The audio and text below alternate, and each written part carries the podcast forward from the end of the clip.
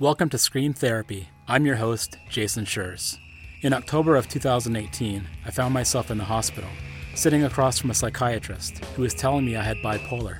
I was sent home with a bunch of medication and laid on the couch for a week. I had my iTunes library on shuffle, trying to shake the hornet's nest from my head.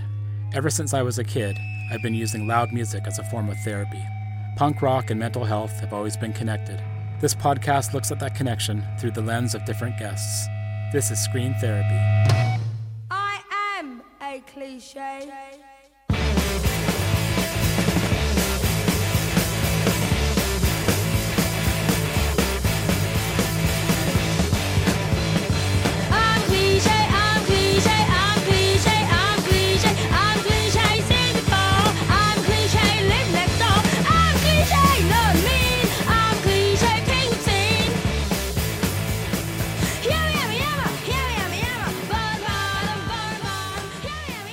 Imagine if your mom was one of punk rock's most beloved icons. Celeste Bell is the daughter of Poly Styrene, best known as the vocalist of X Ray Spex, one of the most influential late 70s London punk bands.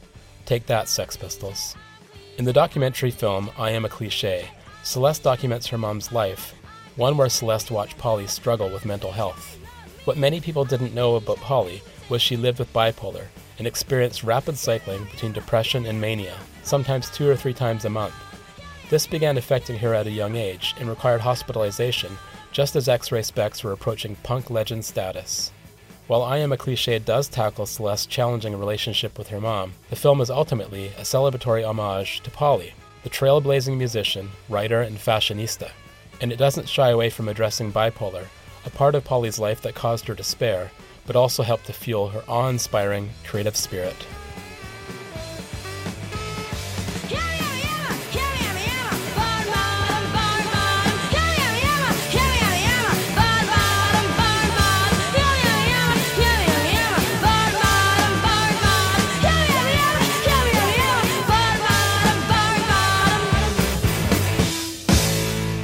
Hi, my name is Celeste Bell. I'm co director of Poly Styrene. I'm a cliche, a documentary film uh, about my mother, the late Poly Styrene, which looks at our relationship and also her life and work. I wanted to ask you, first of all, about Polly's involvement with music when she was quite young. What do you think it was that gravitated her towards that kind of music and that music scene? Yeah, so she didn't start out as a punk. Uh, she grew up listening to ska and reggae and Motown. You know, her early friends were skinheads, and that was the kind of music they were into. But she was always artistic and she always had her finger on the pulse, let's say, of what was going on. So when she was about 16, 17, she was living in Fulham, just around the corner from the King's Road, which was kind of where the whole UK punk scene really started. Initially, she had a store which was called Polystyrene, a, small shop. She was making her own clothes, selling jewelry and things like that. That's how she came across punk. And, you know, that was one inspiration for her to delve into that music. The other was, of course, seeing the Sex Pistols an early gig that she saw in Hastings. This was before they were sort of famous. And she realized seeing them play that that was something that she felt would be a good vehicle for her musically. But she never really considered herself a punk. She described it as new wave or high energy rock and roll. She just happened to fall into that scene, really. So, did you get the sense from all the research you did for the film, going back through her materials that she had, journals, stuff like that, that music was her therapy or part of her therapy growing up, that it was a place that she needed for refuge or solace? Definitely uh, writing was. So, songwriting, I think she poured a lot of herself into her songs, her emotions. Her mental state is really clearly reflected in, in a lot of the songs that she wrote. And she wrote many, many songs and poems that were never recorded and never published. And some of those you can really see what she was going through mentally. On the other hand, music, it was probably more of a stress than a relief. How so? The performing live, the touring, they're all quite demanding activities that require you to be operating at 110% all the time. Just very simple things like it's a very late night culture. There's usually a lot of drinking and drugs that you're surrounded by. And then it's just so much kind of you feed off a lot of energy from the crowd and and that particular crowd that punk crowd you know it's quite a hostile environment to play for every night so it was you know definitely the music the live performing part was probably not therapeutic i would say for her one of the things that really struck me about the film was this idea of performing wellness and you know i live with bipolar and i know what it's like when you're severely depressed and you have to put yourself up or put on that face and in the film, it's very evident to me, having lived with that myself, that uh, she's performing wellness a lot, especially with interviews, the footage of her in the tour van. Absolutely. I mean, especially in the the footage that you see from the arena documentary. We use a lot of footage from a, a documentary film that was made in 1978, which followed her around as she was performing and her day to day during the period and yes, you can really see the impact of her illness because she'd had already her first major breakdown by then and she was also highly medicated.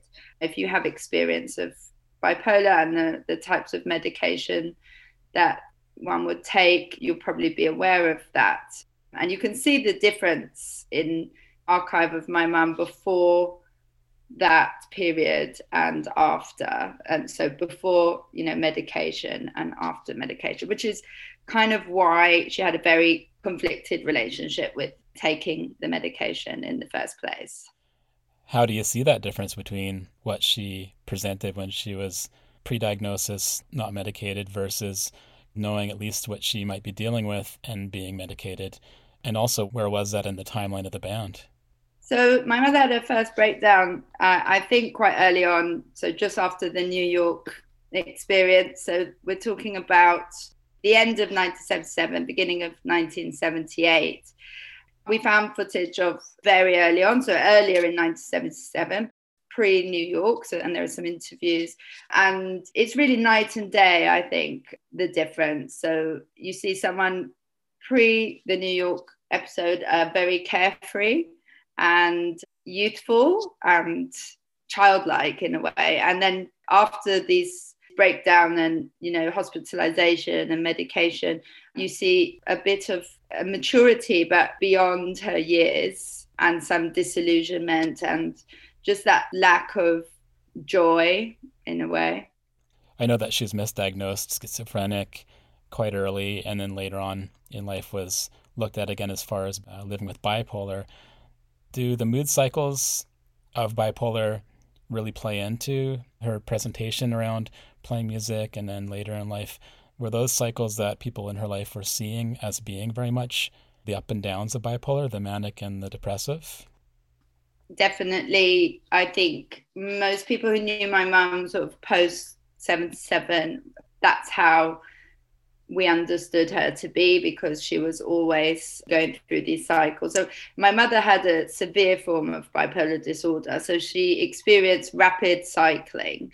These ups and downs would be quite severe and would happen very frequently. So, in one month, she could have two or three cycles during a, a bad period. So, it was definitely something that everyone was used to, kind of a part of who she was, but it was obviously a very stressful thing to go through. How much did her condition play into the end of the band? It's hinted at in the film that potentially that was the reasons why the band had to dissolve. I know there's other things going on. I would say it was the most important reason. I think from my mum's perspective, she really needed a break. In particular, she needed a break from touring and performing live, which is what was being demanded of her, you know, was expected. And she had all kinds of obligations to fulfill with her manager, with her record label, and with the band. And I think that pressure just became too much. It was not going to be sustainable for her. So I think she needed to really take a long break. she didn't want to stop music. So that's why one of the reasons why I think she developed a new kind of musical direction, which was much more acoustic and also studio based. Her first solo album was a studio album that she never performed live. She never promoted with gigs or anything like that. So I think it's clear from that decision that she wanted to continue making music, but on her own terms. And she wasn't prepared to undergo the cycle of highs and lows that performing live was and negative impact that had on her mental health. Yeah, the touring lifestyle, sleep is such a huge thing with bipolar. Like you mentioned, playing shows, exhaustion, all these things that played into it. And even the circadian rhythm of not having a proper daily schedule. I can totally understand Yeah. how that might look being on the road and playing as many shows as X Ray Spex played. Absolutely. And obviously, my mother enjoyed so much about being in the band. It was her band that she put together. The first year, the, those first months, you know, she was on a real high. I think also her bipolar experience also gave her, as I said, a kind of maturity. That trauma left her as a much more mature person. And I think she became very critical as well of the whole show business, entertainment, and music industry kind of machine that she found herself in. And I don't know if she would have come to that realization if she hadn't had that breakdown. Curious to know when you came into the world and where Polly was at that point in her life. I was born in 1981. My mother had left the band already and she just finished her solo album when I was born. I think it had been released already. It was still a difficult period for my mum, but she very much wanted to be a mother and she'd kind of transformed her life already by the time I was born. So she'd given up punk. She'd embarked on a total lifestyle overhaul, which included, you know, healthy eating. She started to get into things like yoga and and then developed an interest in religion and joined the Hare Krishna movement when I was about six months old. That was also a period of ups and downs. So yeah, it was a quite a difficult thing to grow up with a lot of instability. My mum having bipolar disorder wasn't easy. You know, we lived in a kind of cult. So yeah, you can imagine the challenges. How did being part of the Hare Krishna, you call it a cult, I'll just roll with that. Um, how did that affect her mental health? it had positives and negatives. I would say the positives were a kind of solace in faith, you know, in spirituality, in something bigger than herself. I think that was helpful. The Hare Krishna movement specifically was probably not the best movement to get involved with because it was beyond a religious belief. It was a whole lifestyle which was incredibly austere and involved a very restrictive diet and very extreme sleep oh, deprivation. Going to bed early and waking up extremely early every morning, and then hours of chanting yeah, I think it had a negative effect on a lot of people's mental health. So if you already suffered from bipolar disorder, then it was unlikely to be beneficial. Yeah, the sleep thing that sounds that sounds scary. In the film you talk about being quite young, a small child and recognizing that something wasn't right with your mom. Do you remember what that was that you recognized and how it felt at the time? Yeah, I just started to pick up on things, little things, and then bigger things. When I was very small, I saw my mother as kind of like the only person in the world. You know, she was the most important person. So I, I wasn't really paying attention to how she was compared to other people. So I did not see that there was anything unusual about my mother. Even though I had spent a lot of time with grandparents and it had kind of all gone over my head. I was about three, four years old when I started to see my mum in relation to the other people around, and I started to pick up on things that my mother was doing or saying that were not like other people and also i started to read the reactions of others towards my mother this realization was for me very difficult to go through because when i started to see my mother as a vulnerable person that others also saw her in a negative way often that was very damaging to my sense of stability because again this is the the person who's supposed to look after me. And you know when that didn't seem like a very sure thing.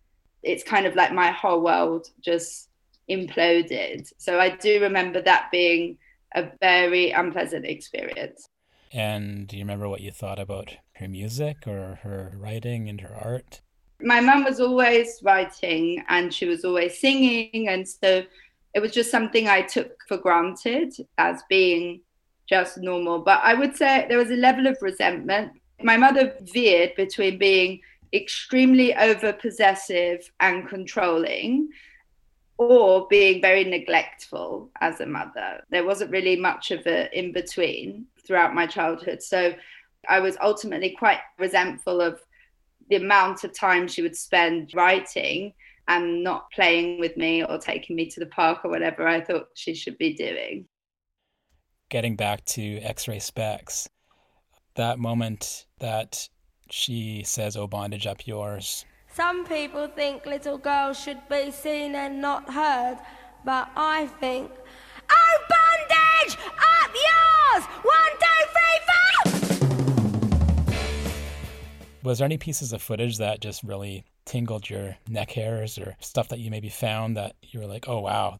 Probably not. It's not actually the musical performances because, as I said, I grew up with my mum singing and performing. It, it was much more old footage of her just being herself or interviews that she did. You know, just seeing my mum so young and so cool and I just love her way, her way of being in those interviews. And so those are the things I really got excited about. Uh, the name, polystyrene. Um, first of all, was your thought of the name, or, or was it given to you by a publicist, or what? No, I mean, I thought of it, but it's just I was looking for a name in that, and I thought I'd use a name of something around today, you know, something plastic and synthetic. And I just looked in the yellow pages and then I saw it, so I don't know, got it Really? there. So that's how the name of polystyrene finally was born from the yellow pages in the phone book. Yeah. Oh wow. Hmm, gets worse.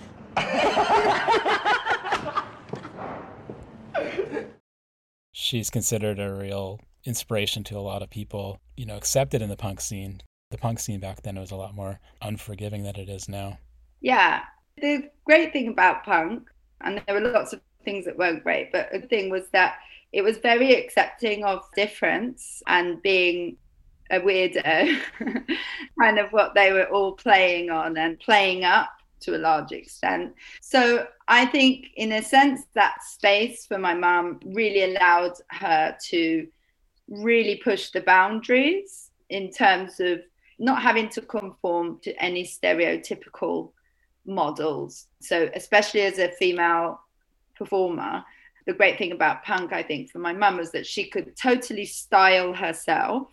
You know, she made her own clothes, she created her own look, and the look was based on what she wanted to do creatively and she didn't have to worry about being pretty or being feminine or being sexy. In fact these were all things she was purposefully trying to fight against just with her image you know just with the clothes before we even get to the lyric punk did allow people like my mum to for the first time be seen and be celebrated for being themselves so i think that was really great. But then of course being a very young person i think beyond being a woman and being a woman of color and suffering with mental illness i think being a very young person in the music industry it was very very hard then. And i think it continues to be very very hard today because it's a kind of mill that chews people up and spits them out at very young age when they're still developing, they're still growing, and they're still developing their personality, which is not fully formed, you know, until you're like in your mid 20s. So, you know, the impact of being thrust into this very, very um, exploitative industry, it can have such a damaging effect on young people. And I, I think there's not enough awareness of that. Yeah. In her lyrics, did you see a lot of implicit mental health content? Absolutely. Um, some of them are not very subtle. um, there's a song called Plastic Bag. The opening line is My mind is like a plastic bag. Plastic bag. It sucks in all the rubbish that is fed in through my ear. I eat Kleenex for breakfast and I wipe my tears with soft, hygienic Weetabix, Yeah. which is like a cereal.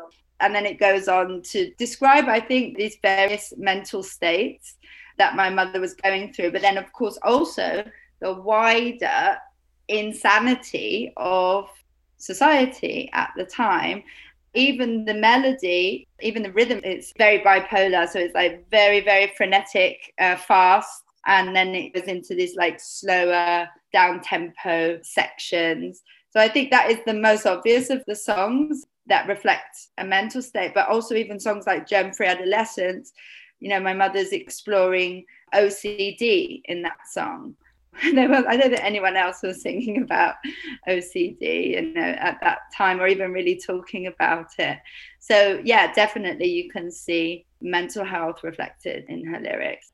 Was there a certain amount of loneliness that she experienced during those days, having this mental health condition that maybe she didn't really even know was going on?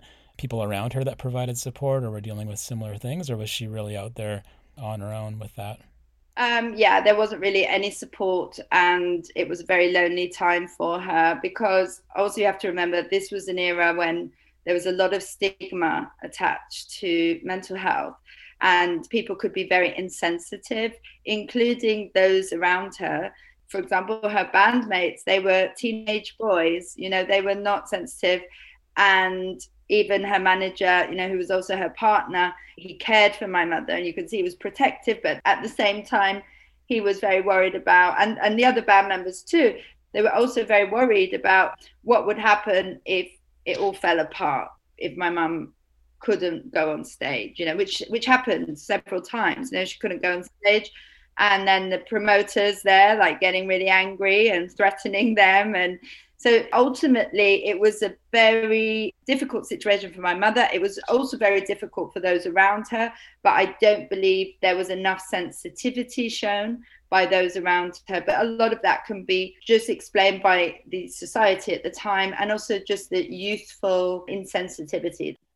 In regards to her being diagnosed and knowing what the symptoms were of that condition and medication is a big thing was she because i know a lot of folks feel like artistically or creatively they may be missing something or may have this dulling of their creativity Yes, that's exactly how she felt, which is why she always had a very conflicted relationship with medication. So there were periods where she would take it, and there were long periods where she wouldn't take it.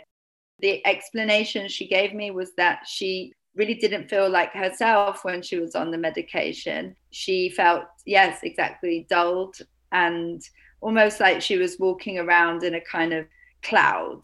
You know, her head was in some kind of fuzzy cloud. Whereas uh, when she was in her manic one for her, it was just that it was it was really different for everyone else. And ultimately, my mother had to take medication for everyone else. And I think that is the sad thing is that those with bipolar or other mental health issues are kind of forced by society to medicate and i understand you know of course it can be helpful as well for the individual but you know often i think people like my mother they felt that they were forced to medicate so they could be manageable and they will not be disruptive. And instead of society creating a world that's more conducive to the well-being of people with mental illness is people with mental illness they have to medicate in order to function in society. And that's sad. There has to be a balance there. definitely. Was she able to, in later life, accept the condition, accept the medication and her life the way that it was? Don't want to say accept the dulling, but accept that less bipolar ups and downs, ups and downs. Was she able to, at that point, accept that kind of a life? I think she was very fortunate in the sense that as she got older, her mental health improved without necessarily medication. So the cycles became less frequent and the, the manic episodes, again, they were less severe and her depressive states were also reduced. So I've always been intrigued by why that happened. There's so much we don't know about bipolar disorder. With my mother, there was a probably a big connection between her bipolar and her hormonal state, her hormones, um, which is why when she entered the menopause years, a lot of the symptoms seemed to reduce. So she didn't have to take medication as much. What also happened is that the medication itself improved. She wasn't only left with the choice of lithium or in the early days it was lithium that it didn't agree with her or you know there was some other like very strong medications that also had an impact on her physical health you know i think the medication that they were offering her did improve lighter doses and she felt more comfortable with taking it So I know that there's some debate about punk and whether Polly was a punk, whether X Ray Spex was a punk band.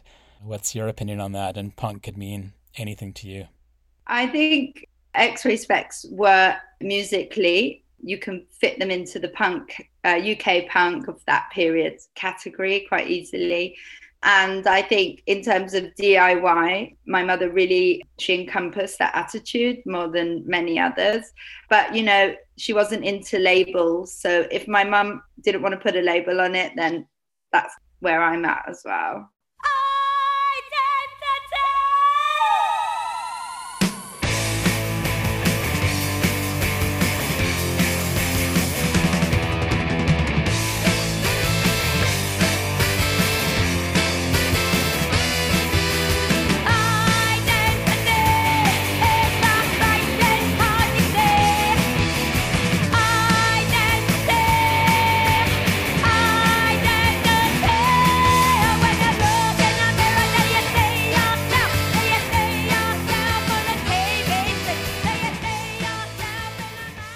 That was my conversation with Celeste Bell, filmmaker and daughter of the late Poly Styrene of X Ray Spex. Celeste-Bell.com.